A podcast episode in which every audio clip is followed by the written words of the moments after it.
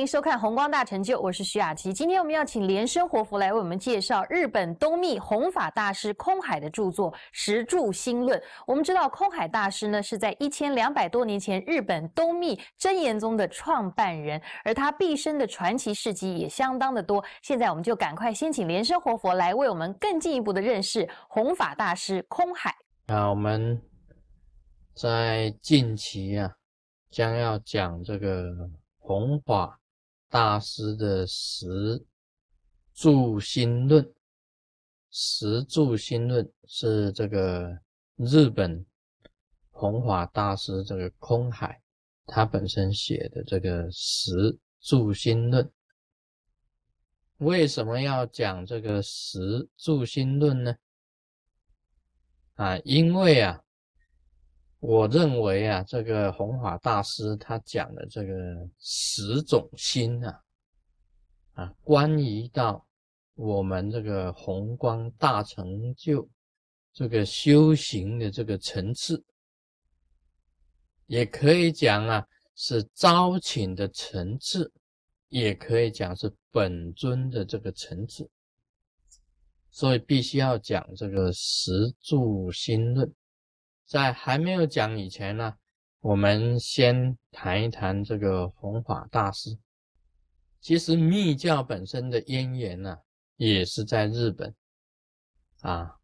我是讲东密，东密是渊源呢，是由弘法大师这样子开创的。密教最早的渊源呢，是在印度啊，天竺。那么它流传出来啊。这个传到这个西藏啊，就变成这个藏密，就变成藏密；传到中国呢，就变成中密，中密。那么传到这个日本呢，就变成东密。那么东密的这个最高的祖师啊，也就是这个弘法啊大师啊，这个空海啊，就是空海。也就是他本身呢，是日本密宗啊，可以讲是这个最高的这一个祖师。那么密教啊，这个日本的密教啊，是从中国那里去的。那么中国的密教啊，是从印度天土来的。啊，西藏的这个密教也是从印度天土这样子过的。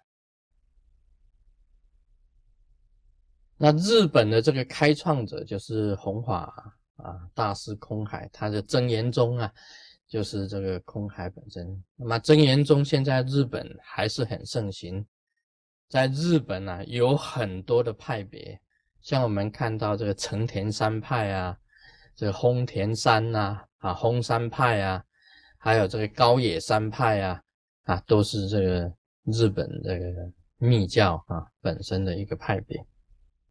那么弘法大师空海，大家都知道了，大家看过这个空海的这个影片呢，都知道他到了那个中国西安的这个青龙寺去拜会这个惠国老和尚，他在那边学的密教。啊，师尊本人呢也到过这个青龙寺，到了西安的这个青龙寺，啊。也上了这个望海塔，望海塔那个是惠国老和尚啊，因为是好像是他们以后要纪念这个这个空空海，所以建起来一个塔，是望海塔。其实，在西安应该是望不到海的。所谓望海的意思，就是意思就是一个渊源呐，啊，啊看着空海。这样子，那么惠国老和尚传法给弘法大师以后呢，这个中国的密宗啊就没有了，就没有了。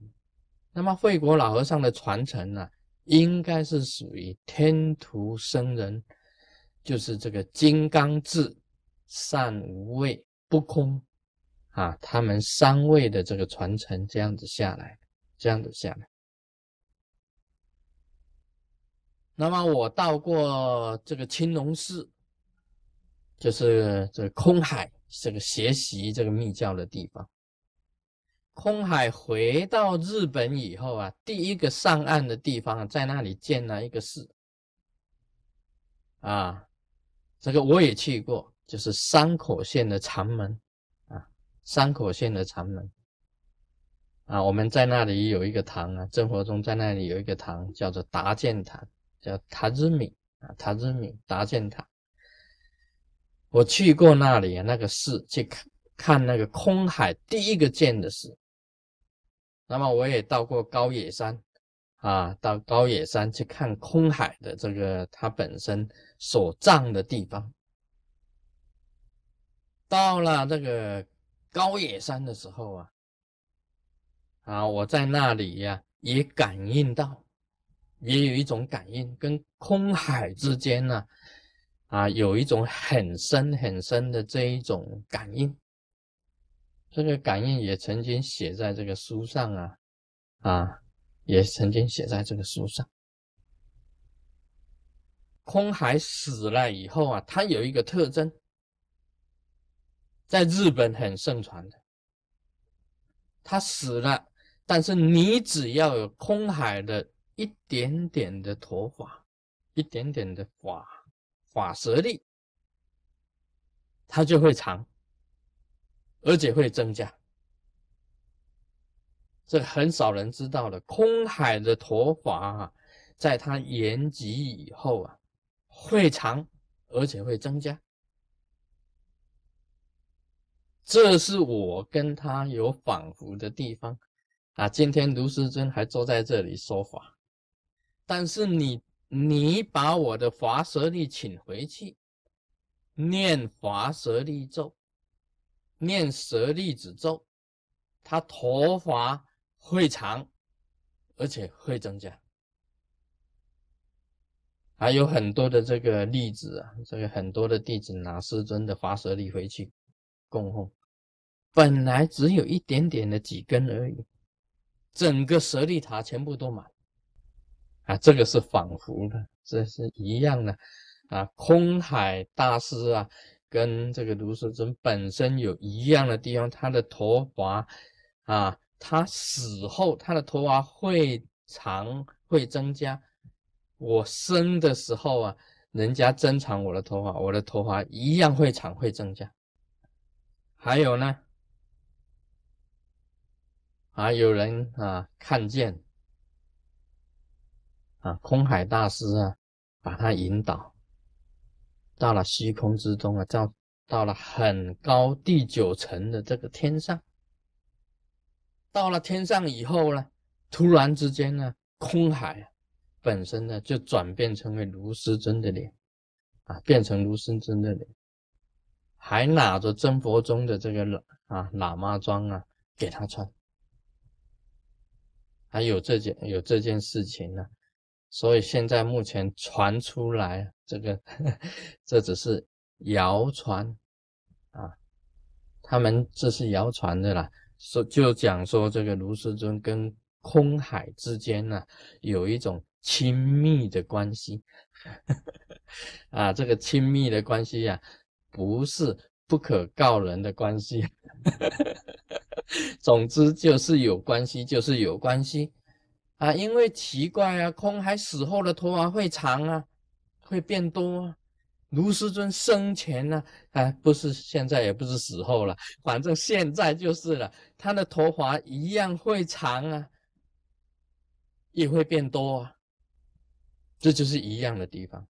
但事实上，有很多人看到空海的脸转成卢师尊的脸。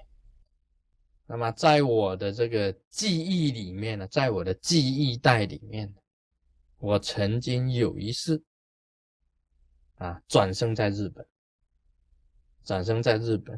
但是我是不是空海大师啊？是不是弘法大师啊？我可不敢讲，我不能讲啊，不啊，不讲，就是这个因缘